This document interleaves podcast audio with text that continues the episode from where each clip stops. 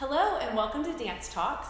I'm your host, Andrea Cody. Today is March 4th, 2021, and my guest is Janie Yao. Janie is the founder and director of Dance of Asian America. Janie, welcome to Dance Talks. Thank you. Thank you for having me. Yes, well, we would love to hear about your story. Can you take us kind of from the beginning about how it all began with dance for you?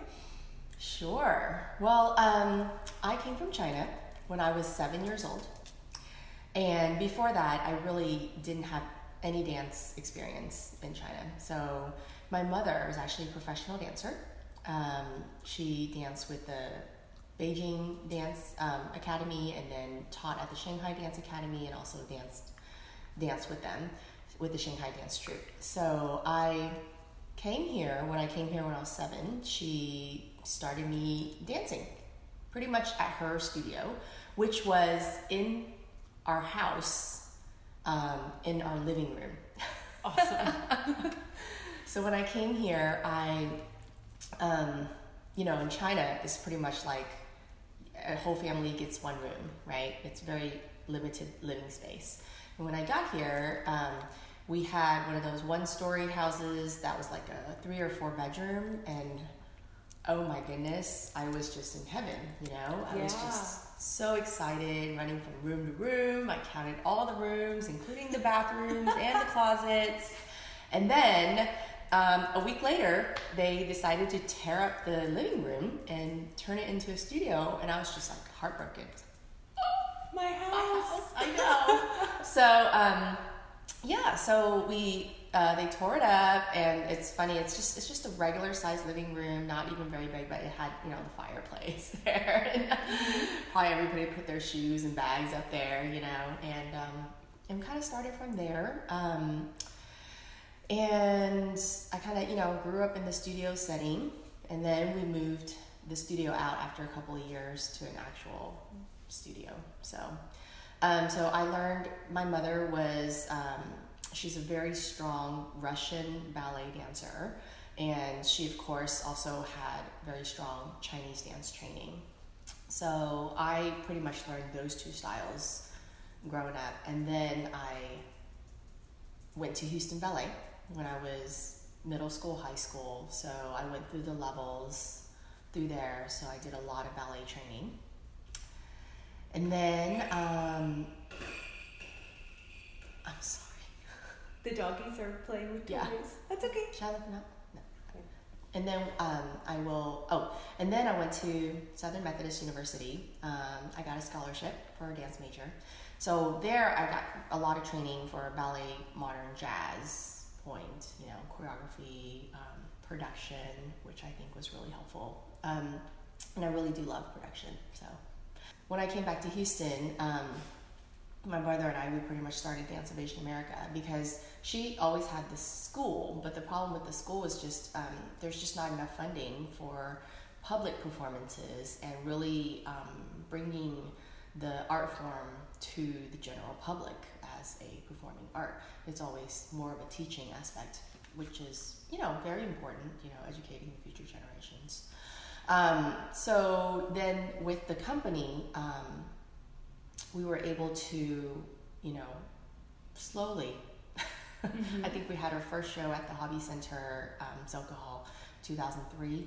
Mm-hmm. Um, barely 500 people, you know, and then we um, kept at it for a few years and then moved to Miller in 2006 Mm-hmm. and probably had about a little over 500 there and then built our audience from there so in i think i want to say 2008 to 2009 we probably had like 4000 people Awesome. at miller so i mean i think one of the greatest things about um, dance of asian america and what we do is really just taking it and bringing it to the public and really educating educating the the public and you know youths and you know people of all ethnicities and really just kind of having them make helping them appreciate Chinese dance, Asian dance, and just dance as an art form. Mm-hmm. Wonderful. So tell us a little bit about more about your mom. That's Mitzi Shen, Yes.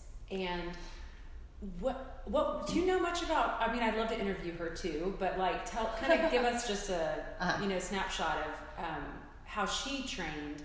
And I know she came to the United States um, maybe simultaneously or around the same time as Li Cunxin. And I don't know if like their stories overlapped at all, but do, can you?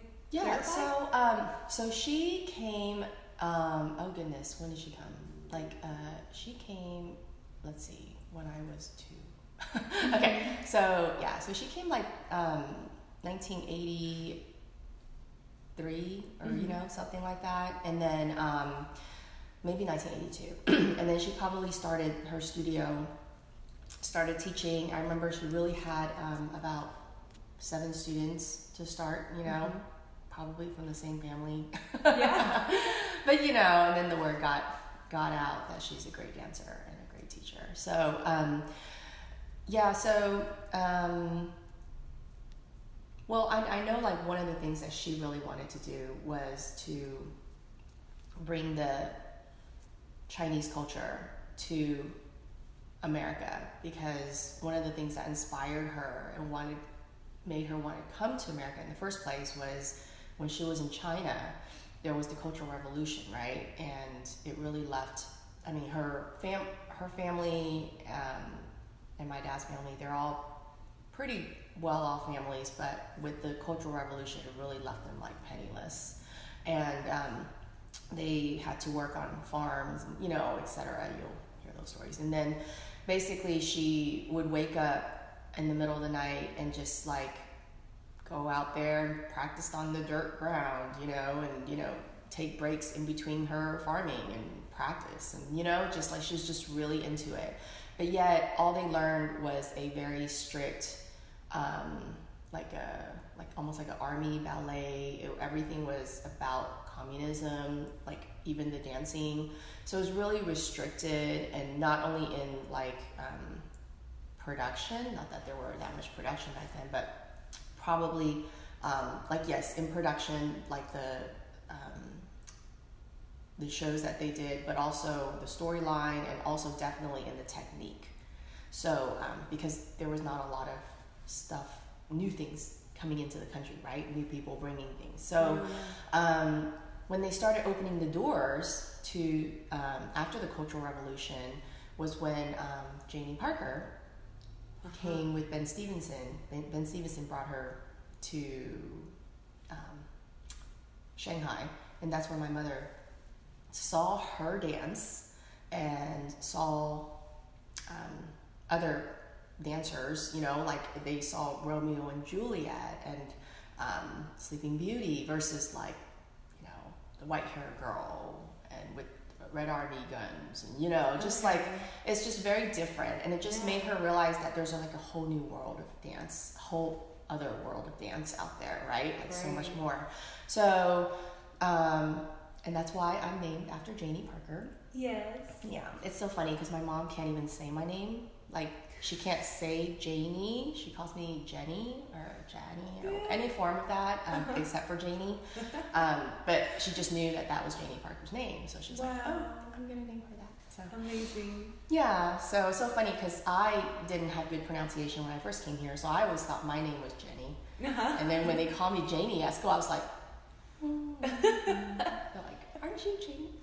Is that my name?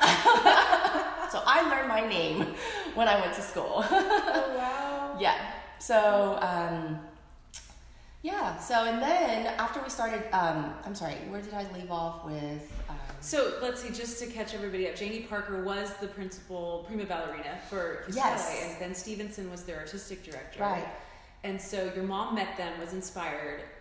How did she leave?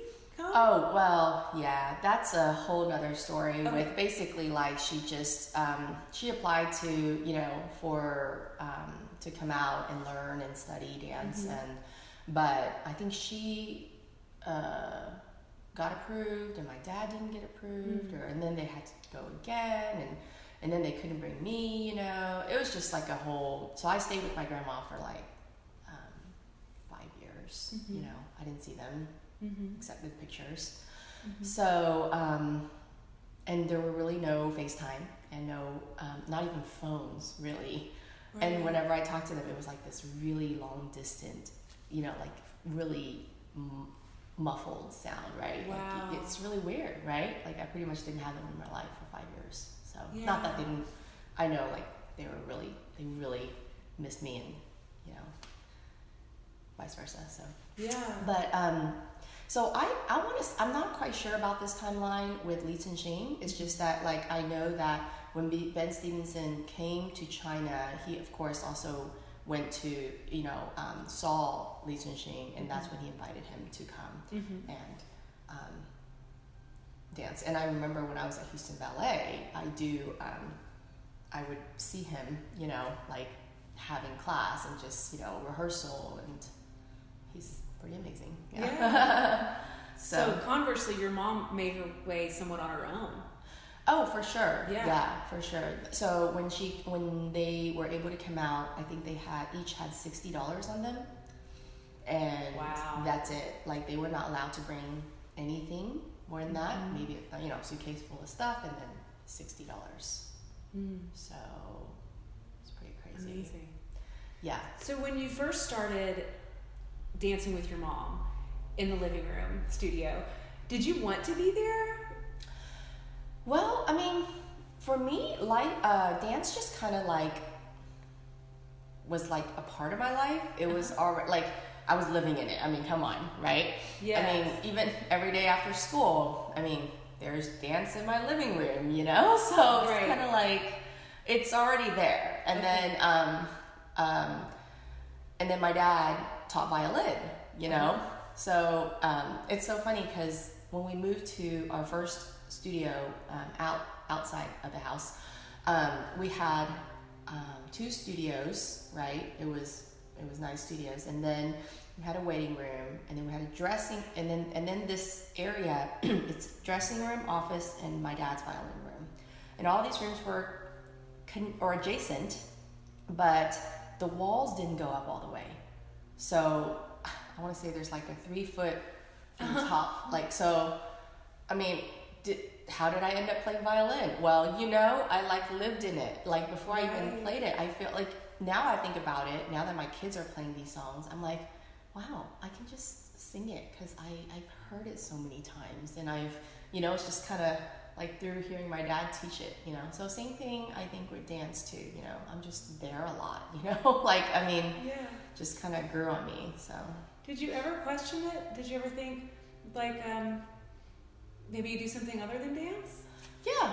I, I, I definitely have a lot of interests. Yes, I, mean, I know. know. Multifaceted person. Yeah. Yes. I mean, I definitely love um, all um, aspects of life, and I definitely want to experience it. Um, so, do I? I, huh? Yeah. I, I told my mom I wanted to um, be a veterinarian. Uh huh. Oh, she kind of laughed. because she was, you know, she's um, she's she's not really into animals to start with, ah, and then she was just kind of like, like you know, didn't get it. But I mean, like there are lots of things, you know, I like. Um, there are a lot of things that I was interested in, but I think I don't know. I just kind of dance just kind of fell in my lap, you know. Yeah. right. Yeah. It's just always been one of the focal points of your life. Right. Yeah. Mm-hmm. And I mean, there are so many aspects of dance that I really do find um, really um, dear to me as well. Because, you know, um, growing up in a studio, I probably started assistant teaching for her when I was in high school. Yeah.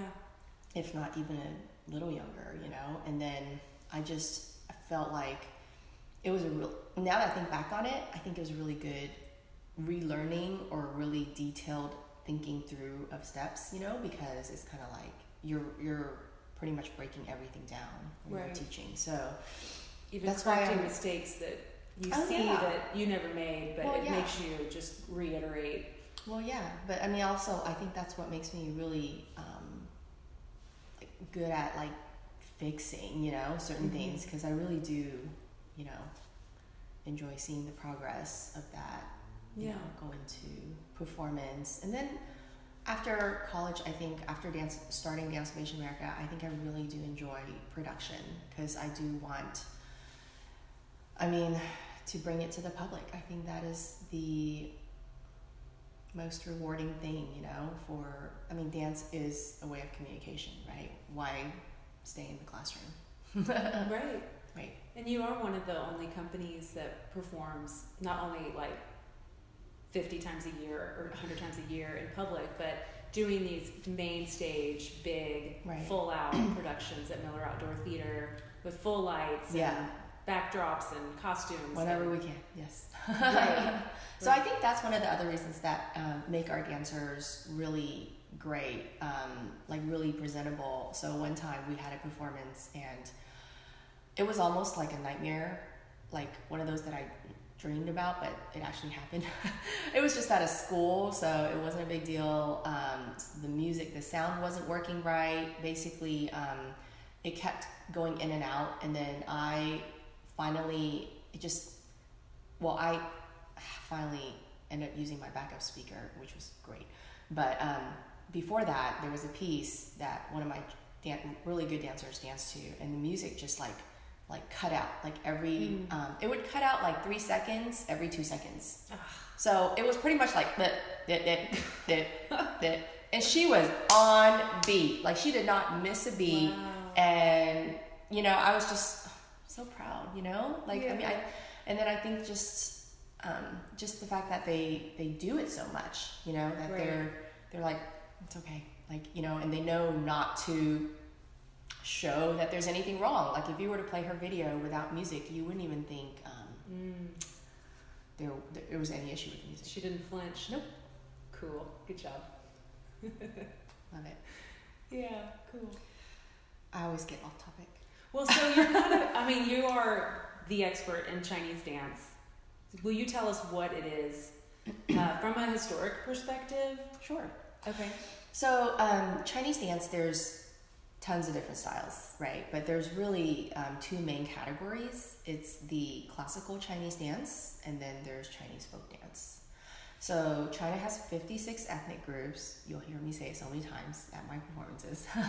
but um, there's one ethnic majority, which is the Han's ethnic majority, and lots of that comes from the um, class. All that is from the classical Chinese dance.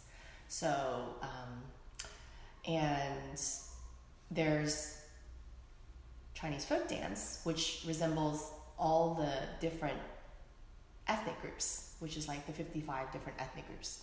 I don't think every single ethnic group has a dance, but I mean, they do, but it's not like brought, it's not at the level of international performance level. You know what I Mhm. mean? Like Yeah. certain ethnic groups are more developed in their Mhm. performing arts.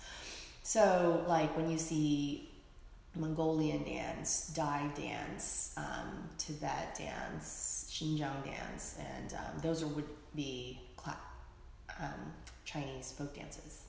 So if you were to hone in on one of them, like Dai, like how did that dance come to be? And like, are there is it is it a canon of movement or is it a canon of choreography? So I think, for example, the Dai, um, you know, the um, it's a very tropical region and like bamboo forests. Um, also, the ladies there, um, you know, different regions they eat different types of foods. Usually, they look very different. The ladies are very slender, um, just very, you know, feminine, and in this, and a lot of the dances I want to say are also choreographed around their their clothing. Let's, um, they also wear like slender dresses, so a lot of times their feet you don't see them lifting their leg up. It's more of um, like smaller movements. Like I said, it's very um, tropical region, bamboo forest. So a lot of their arm movements are, you know, like and their body shapes resemble um, like the bamboos, like the, the shape of their the growing bamboos, and with it being a tropical region, it rains a lot, so they also used umbrella in their dances.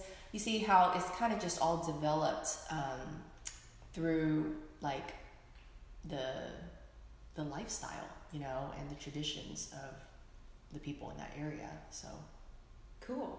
Yeah. And it, it does coordinate with the costumes. Like that is Yeah. kind of a part of Oh what yeah. comprises composes the dance. Absolutely. Yeah. Yeah. Yeah. Okay, cool. Definitely. hmm So, how are they preserved um, and transported? Well, I think over the years, it's it's developed more, right? So instead of completely wearing small dresses, they start wearing pants that look like a dress if you put your legs together, but then it allows you to kick your leg up and do some more, you know, more contemporary moves, right? Um, so um, I think over time, all these dances have really um, progressed from a basic um, folk, you know, like, hey, it's a happy day, let's dance in the yard, to, hey, let's um, enter a competition, you know, and we might really need to put some skills in it, you know, and then it's like, well, let's bring, I mean, that's what we want to do is let's bring it internationally, you know, and let other people view it and not just people in your backyard, you know? Mm-hmm. So you've described the classical, and what about the contemporary? No, that was the, um, that was Those the, folk. Yes. Okay, that so was the Chinese folk. right. Yeah. So the Chinese classical dance is more um, is from the Han ethnic group. So majority.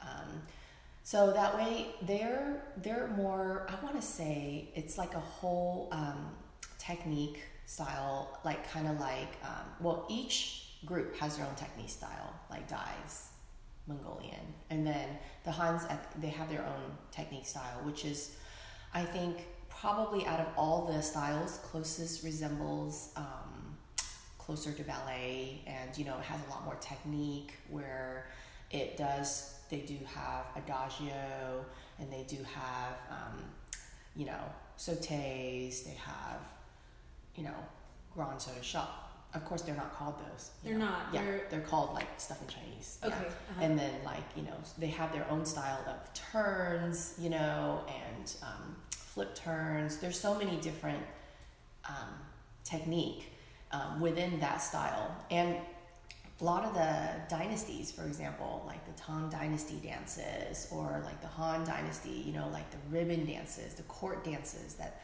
the long sleeves um, the sword dances you know that they do um, those all fall into the classical Chinese Okay. category.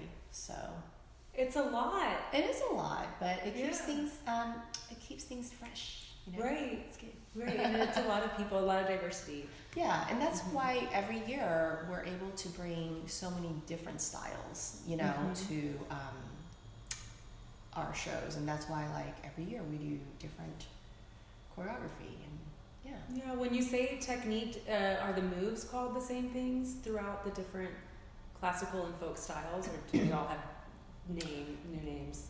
Um, I, yeah, it's all quite different. Like for example, this is like the classical um, Chinese dance hand, and this would be like the Dai Chinese dance hand, Mhm. and then they also have the peacock Chinese dance hand um, within the Dai, and then they also um, like this is the Dai, um, and this would be like Mongolian, and then um, you know Xinjiang is more like of a flower, you know, instead of totally straightening. So there's just so many. Cool. Yeah, it's Reminds me of the mudra in yeah Indian Indian dance. I know, yeah.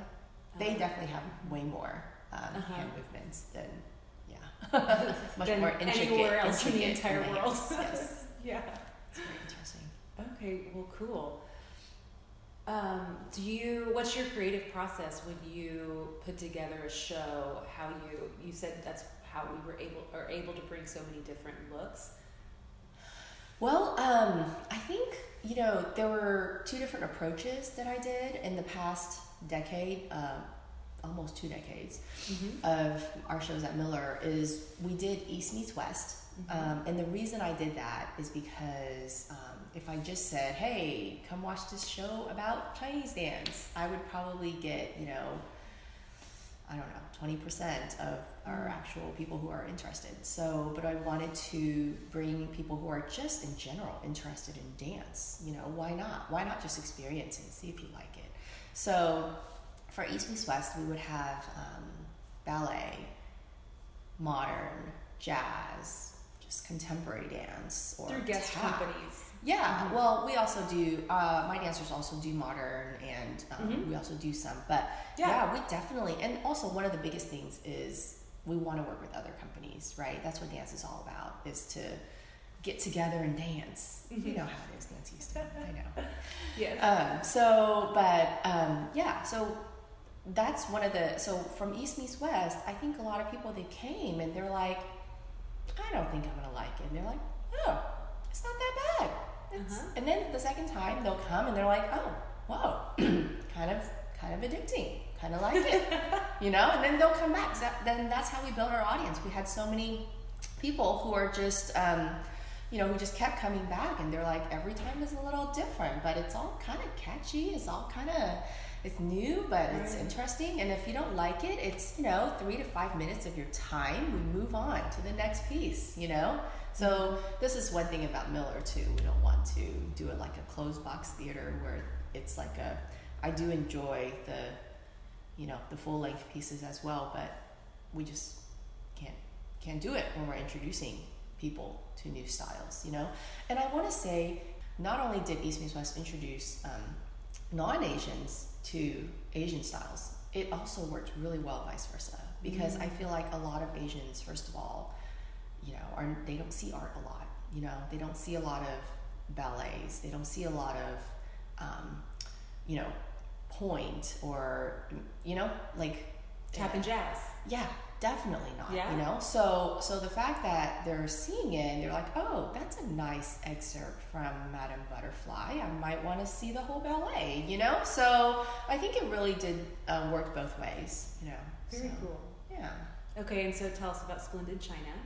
Yes, and that my other approach was Mhm. Splendid China, which was like, um, well, you know, um, let's see what we can bring from the other side of the world, you know, and and see how it goes. And it was actually really popular. You know, Uh, we had Splendid China was two nights, and um, we ran that for fifteen years Mm. and every night we wanted i want to say we had about um, three to four thousand people each Mhm. night. And it was just i think it was just really great for and, and you know it's funny because I'll, I'll see people randomly and they'll be like oh do you know about this um, uh, these sh- this show at miller um, you, where they bring over a guest artists from china? I'm like yeah tell me about it you know? And they're like oh yeah it's like really good. Every year they do like something different. They like it's it's all it's always something new and and you know i'm like yeah who's it by? I mean you know a lot of times they're like that's when they kind of stumble. I think dance of asian america may be a little hard to catch but um, yes they're talking about our show which is Yeah. really neat you know which is really great that we had we were on um, people's minds in their hearts and they wanted to share it with somebody else and you know they can't wait for it every year so that's really great. But um, due to the pandemic we are actually changing things around. I think the whole art world is changing things around. But um, i think you know definitely traveling is hard. Uh, international travel is is not really great um, right now. Um, and also I I think American artists are hurting, you know. So what we really want to do is provide work for people here, you know, Mhm. local artists, you know. So um, and honestly, we after 15 years, we've really I mean we've had the Shanghai Dance Company, the Nanjing Dance Company, China's National Song Dance Troupe, Beijing Dance Company, um, China Dancers Association, and more. So I'm just kind of, we're a bit exhausted on, um, you know, the styles too, where I feel like our audience needs a bit of a fresh look too. You know, it's kind of like, we need something new. Because uh, near our, our last, I think, 14 or 15 year, kind of was talking to the companies and they're like, how about this dance? I'm like, oh, we already did that how about this? Oh, nope, we, we just, you know? So we kind of want to bring out like new things too. Mhm. So I think this is a great time. Um, that's why we're going to do a kind of like a, Um, well, we did like a contemporary world festival where it's more of a international mix, but actually, I think there there are two takes. One is like a contemporary world festival, where it's like an international mix of styles as well as cultures, and of course, the other take would be um, like zoning in on Asia because I feel like we need to explore not just China, but so much more of what's around us. I mean, Chinese dance forever will be on our program, of course, because, you know, that's my homeland, you know, where I'm from, so of course. But I definitely would love to explore the other styles as mm-hmm. well. I mean, we're Dance of Asian America. Right. Will you please tell us about contemporary dance in the Asian region, what you know about it? Well, um, yes, it's gotten really popular. Um, I want to say there are more modern dance companies in China, like contemporary dance companies, than ever. Um, I feel like it's just, I mean, it's really gotten to be um, one of their main styles, you know, too. It's like before in a dance um, academy department would just be like classical Chinese dance or Chinese folk dance. But now it's like modern dance or, you know, it's just contemporary. There's so many different, more different styles. So I want to say definitely contemporary modern would be more popular in China versus jazz or hip hop, which I feel like they have a totally different take than um, you know what's out there in the world. I'm sure they'll they'll catch up. They yeah. So, but um, I know we had asking? Moon D here for oh, several yeah. years, and he, he returned to China. Did he? Okay. I, I heard he did. Okay. Um, I wonder what he's doing. We'll have to reach out and catch up with him. Well, China's really. Um, uh, I don't know if I said it. He's a hip hop yeah, yeah. choreographer. I know, I know. But I know, I'm just saying, well, right now, I think there's, well, actually, no, I want to take that back. I don't think, yeah, I think it just depends on where you go for hip hop, right? Like, I think Moon was really pretty awesome. And totally. also, a lot of the, um, people maybe that I see on TikTok and you know like those like are like pretty some of the stuff that I've seen in actual like department, you know, like dance departments oh, and stuff, not Studios. as much. Yeah, uh-huh. it just seems like it was more of a freelance like um, thing that needed to grow more. I don't know. I but, can see that even here a lot. Yeah. Where if it is a traditional studio that's like teaching ballet, tap, and jazz, yeah, they may offer hip hop because right. people are calling for it, but like, but yeah, right. that's not hip hop. but it says Hop 101. It's close. Yeah. How is your company handling the pandemic? Um, well, I mean, you know, like I think it's like all the arts organization it's just it's really hard it's kind of shocking you know at first but i think now we're we're dealing with it and um, we've done virtual shows we've done some outdoor shows um, see, the thing about it is just like we actually work with companies, other companies. We actually work with other venues um, in presenting our shows to public. So, and with that being said, you know, a lot of it's postponed or canceled, or you know what I mean. So, mm-hmm. but I think, um, yeah, we've been doing a lot of classes online. I want to say I'm ready to go back. Like I am, I think um, it's come May or June. I mean, everybody who wants to be vaccinated is going to be vaccinated. So um, we got to start living. You know, mm-hmm. we mm-hmm. can't hide out. You know, so I think um, I see a return to normalcy somewhat. You know, in in the summer. Yeah, and we have a show coming up in October hopefully it'll be um, with audience. Yeah. Know? Yeah. Live audience, yeah. in person audience. Okay. Mm-hmm. What are you planning?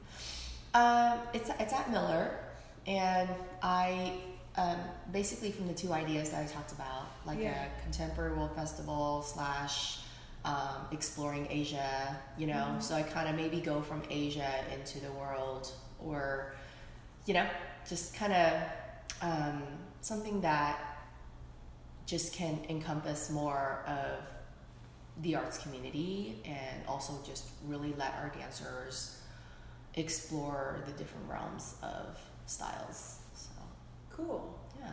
So your dancers will be learning styles outside of China. Um, actually, they do. I actually have a really great um, Korean. Yes, you um, do. Yes, she Mhm. is really great. Um, and she and the great thing about her is just she is a contemporary dancer. Like Mhm. she is a Korean traditional and contemporary dancer, which is so great because um, and that you know I like it because that's kind of like what I am. You know, like I definitely do traditional Chinese classical folk, but then a lot of times I put my contemporary style into it because really, you know, to speak to more people, I feel like you got to be more updated. You know, like and, and you got to be not not just. I mean, I do completely respect the traditional styles. You know, but I think it's nice to have the fusion of something else. You know, in it too. So yeah, so we're definitely exploring. Um, and you know, I have another teacher that um, is from Taiwan. So you know, like we do we do like different things, and then also, I mean, I we are also going to be exploring, yeah, like different different styles. Um, we'll see. I mean, uh, all our dancers are usually are very versatile in the dance styles, anyways, as in like ballet, modern, you know. So we want to utilize. I mean, we want to be versatile in style as well, not just a culture, you know. So Mhm. Very cool. Yeah. I can't wait to see it. Yes. New dances. me too. Cool. Yeah, it's gonna be exciting. I know. So I just hope because I do have a lot of you know conservative clientele. I mean, you know, I just hope that people are going to. Um, I mean, I again, I never want to pressure anybody, you know, to to come, but it's funny because a lot of them do pressure me. They're like, "Hey, come on, let's go."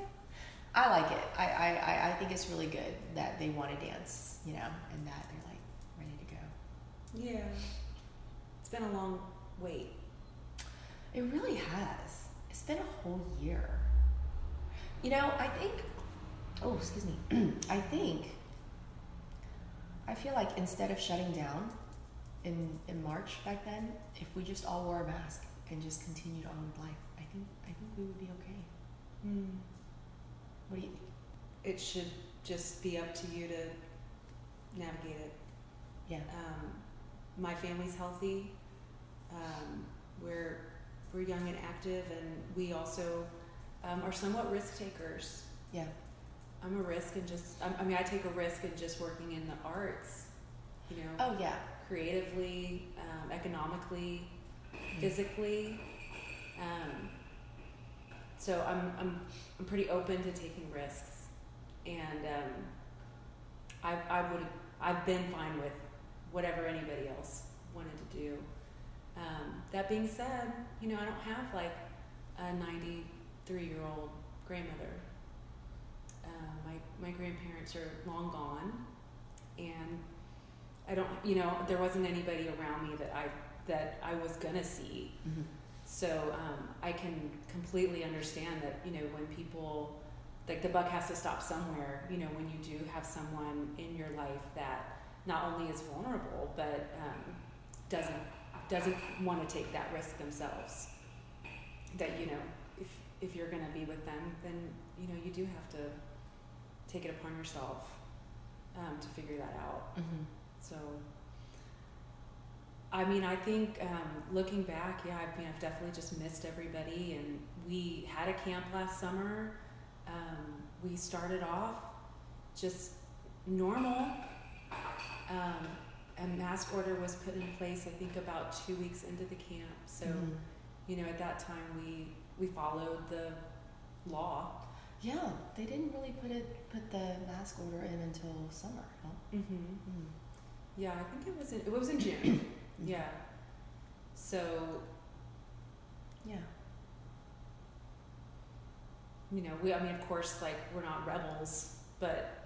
Oh um, yeah, no. I, I think it's yeah.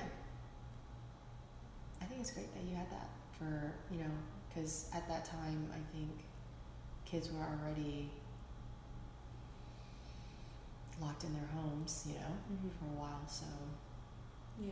yeah, I think there's so. I mean, I like you. That the dance is so close to me, and I love it so much. And our most expressive feature is our face and our mouths. I mean, maybe our eyes too, but I mean, it's all in there. mm-hmm. We say so much there, and nonverbal, you know, cues and just what we're really thinking, and and our and our beauty too. Um, you know, just how we look, what we Mhm. look like, who we are, um, in that sense. And having kids, I I just want them to be able to smile at each other and at their Oh. teachers yeah, and give everyone the joy that you know only a child's smile brings you know their cute little teeth and little mouths and silly faces you know so those are things that um, are part of the joy of life that um, that we that we miss um, and so i just i believe in thinking about like the trade-offs of you know how long are we going to give up um, yeah our ability to express ourselves and, and to, to Yeah. see each other to witness each other to appreciate each other Mhm. you know that in that way right. because it is something and um, the kids yeah like you said they were already locked in their homes um, Well, I mean, for sure, the our generation, the next, you know, the gen, that generation of kids is real is really going to be affected.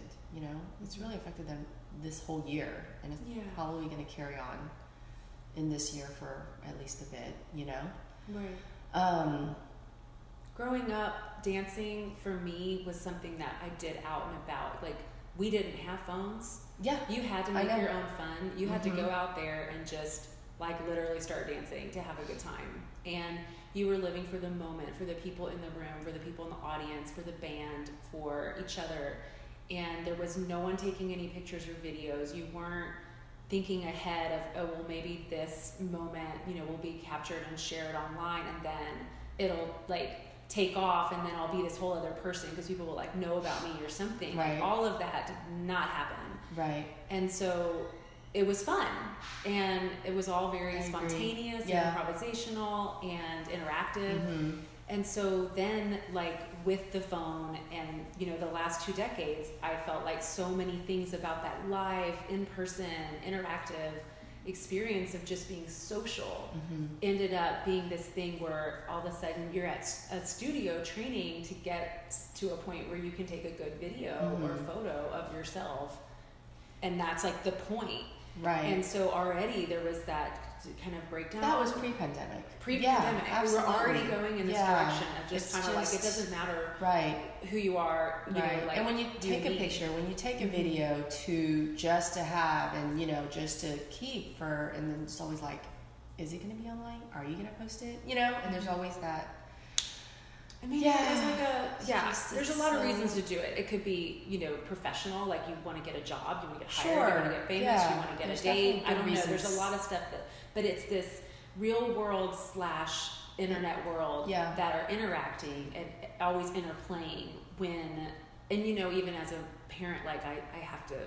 It's a lot of times when I see something amazing that you know my kids are doing, like I'm like I kind of wish I was videotaping it, you know, but like I and I that that little thought goes through my Right. head but then you're quick. like, I really just want to watch it. I really just want to watch enjoy it. I'm I just, yeah, I'll survive. yeah, And I can, I don't have a photographic memory, but like I can remember, you know, Right. my life without documenting it.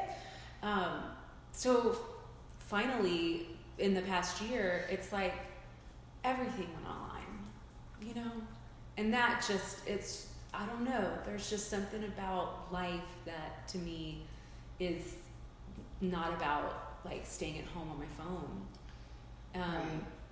Yeah. And I think uh, I would say like 90, I would prefer it to be like 99% of my life is not staying right. on my phone.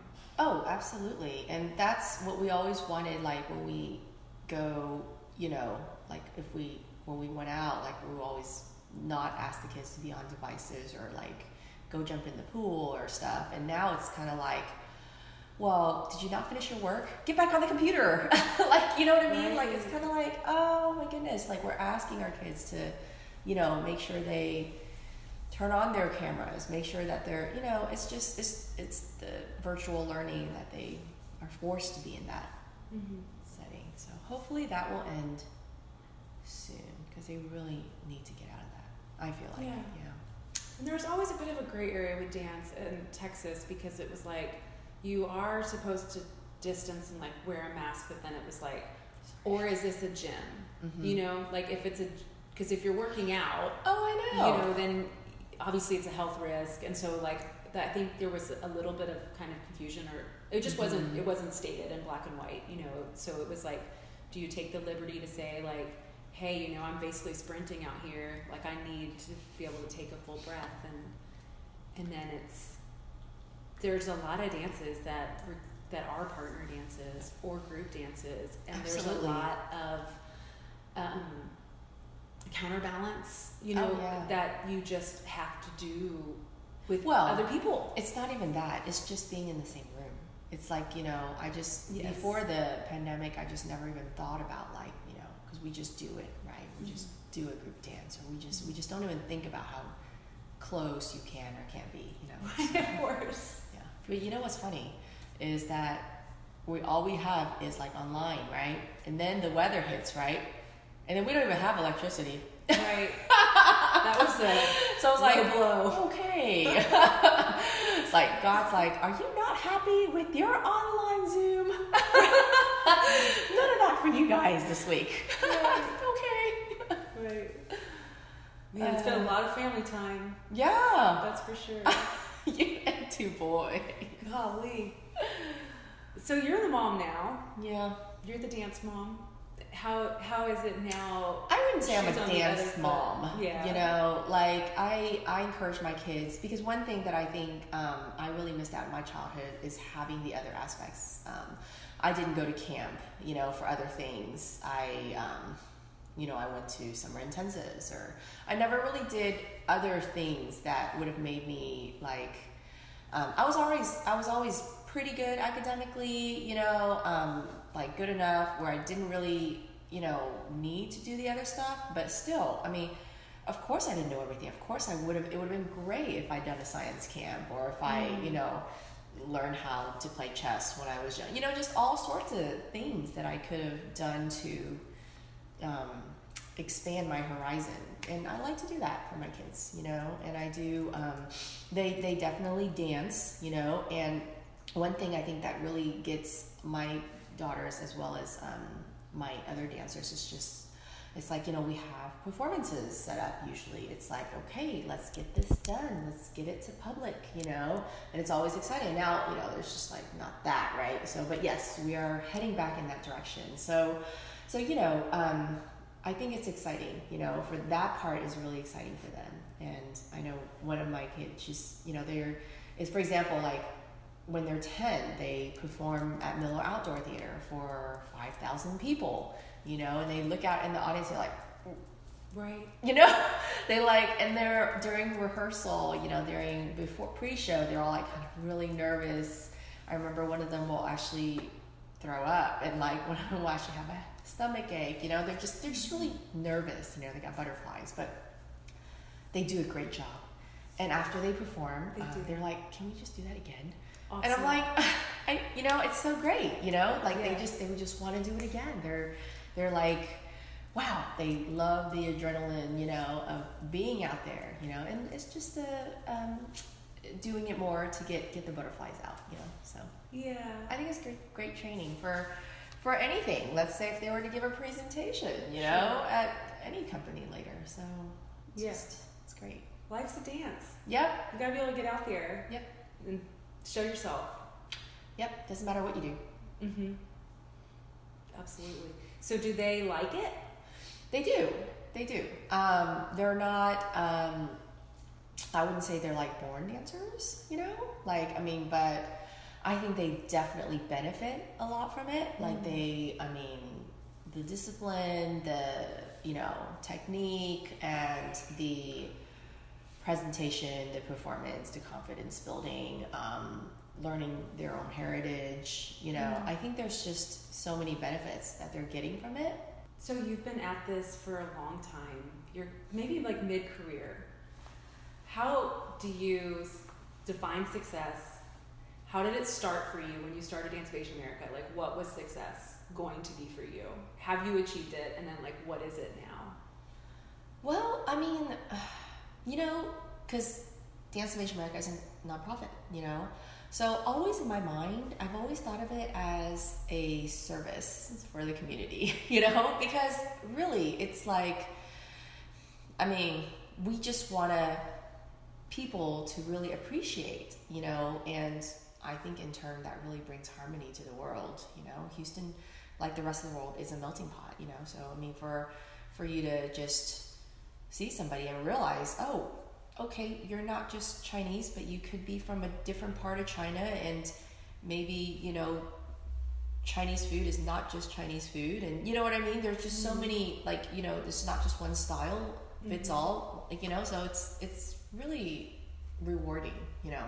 Mm-hmm. So I think success, success have always been different, you know, like um, when I was younger, when I'm assistant teaching, even like I just wanted to get the thought process across, you know, as to how we can fix that issue or whatever that is. And that was always really fun for me in teaching. Like, are we able to help that person? And, you know, and I have dancers that come to me when they're not so young, but maybe like, you know, in their teens. And I'm like, you know what? Um, no worries. You haven't had dance. Well, welcome and we'll catch you up, you know? And we catch them up um, with, you know, one-on-one classes and, and they're, you know, they're amazing, you know? So, I mean, and that's part of, you know, I think the success of teaching for me, you know, and um, the joy of teaching really. And then, um, and then I think production, like, you know, going from 500 to 5,000 a night, I feel like it's not just, I mean, production I enjoy, but it's not just that, it's just the um, sheer joy of having people love what I'm able to provide, you know. And also, um, I think when we went to America's Got Talent, um, it was just like, you know, wow, I I didn't know that you know people were interested like on a on a national level, and that you know we could bring that to Mhm. millions of people. That's just pretty awesome, you know. Right. So. Um, And And that I- it was an awesome performance. I'll put a link to it in the show notes. thank you. And with that show, so you were representing Mitzi Dancing School, and it was still Yes. Dance of Asian America Yes. performing. Right. That was before. Mhm. Right. That was before somebody else took over Mitzi Dancing School. Mhm. So um, in 2015, uh, well, sorry, in 2013 was when we went to America's Got Talent, but um, 2015 was when um, somebody else took over Mitzi Dancing School. So Mhm. my uh, my mother, Mitzi Shen, and I, since 2015, do not run Mitzi Dancing School. We've been Oh, okay. Dance of Asian America. Mhm. So actually, originally, America's Got Talent had called um, Dance of Asian America Mhm. you know, on our video, like Yes. due to our video, public video. So, um, regarding the thousand hands dance. Oh, and this is Mhm. what, what I was going to say is just um, it's just really interesting because the actual thousand hands dance is quite different. Um, if you want, if you watch the original from um, our actual perfor- versus the performance that we did for America's Got Talent, because I really had to condense everything down to 90 seconds um, and really kind of just keep it fast paced and moving which is a really great experience for me as a you know on a production aspect because i just really learned a lot i was like you know um, it made me you know it's just like uh, when we went to New York, we had a piece prepared, but it really was totally different from what we ended up putting on, on there because there were, I don't know, six to eight directors of AGT like um, asking us to make this part more exciting, take out this part, you know, so, and um, really all great suggestions, you know, um, but not that they didn't really know particular choreography or dance, so they were just asking me to kind of basically re-choreograph, you know, um, a lot of it, and it was pretty stressful. It was funny because we spent so many hours in the Rockettes rehearsal room. And then we would see these groups of people like that would tour the building and walk by. And we were so busy that we didn't even take a picture. I mean, people came and literally took pictures, and we were just busy rehearsing, wow. and we didn't even um, think to take a picture in the Rockettes rehearsal yeah. room. And we were in there for like, I don't know, like four hours a day, you know, or something at least. So it was just focus. Yeah, it was. Yeah. Um, it was such a great experience, you know. Um, yeah, so you know, and music wise too, I think um, it was really well received on AGT because we had changed. I literally made nine different edits of the music, wow. and um, and literally I used music. I went through music from you know tons of music from Hans Zimmerman and um, like just I went through like the Dark Knight music and you know um, just lots of soundtracks and Kung Fu Panda, which was what we ended up using. But I ended up using various tracks from Kung Fu Panda, um, different movies, and just kind of editing it together. And cool. still, that wasn't the final. When when we went there, they made the ending like bigger because you know I on my software was you know I did the best I could. yeah. Wow. So it was really great. Um, I I enjoy doing that too. You know, I really enjoy like kind of putting it all together, seeing it come together. So, you know, I think the fact that working in production and also on a TV setting, I think it was really great, right? For me to experience that because now, like, we just recently did a um, mayor's um, Christmas holiday, holiday spectacular. Mm-hmm. Yeah. And okay. that was also a production, you know, uh-huh. and boy, did we give him a production, you know? It was amazing. Thank you. Okay, I'll put a link to that too. We we really so only put that together in like um like two weeks, like three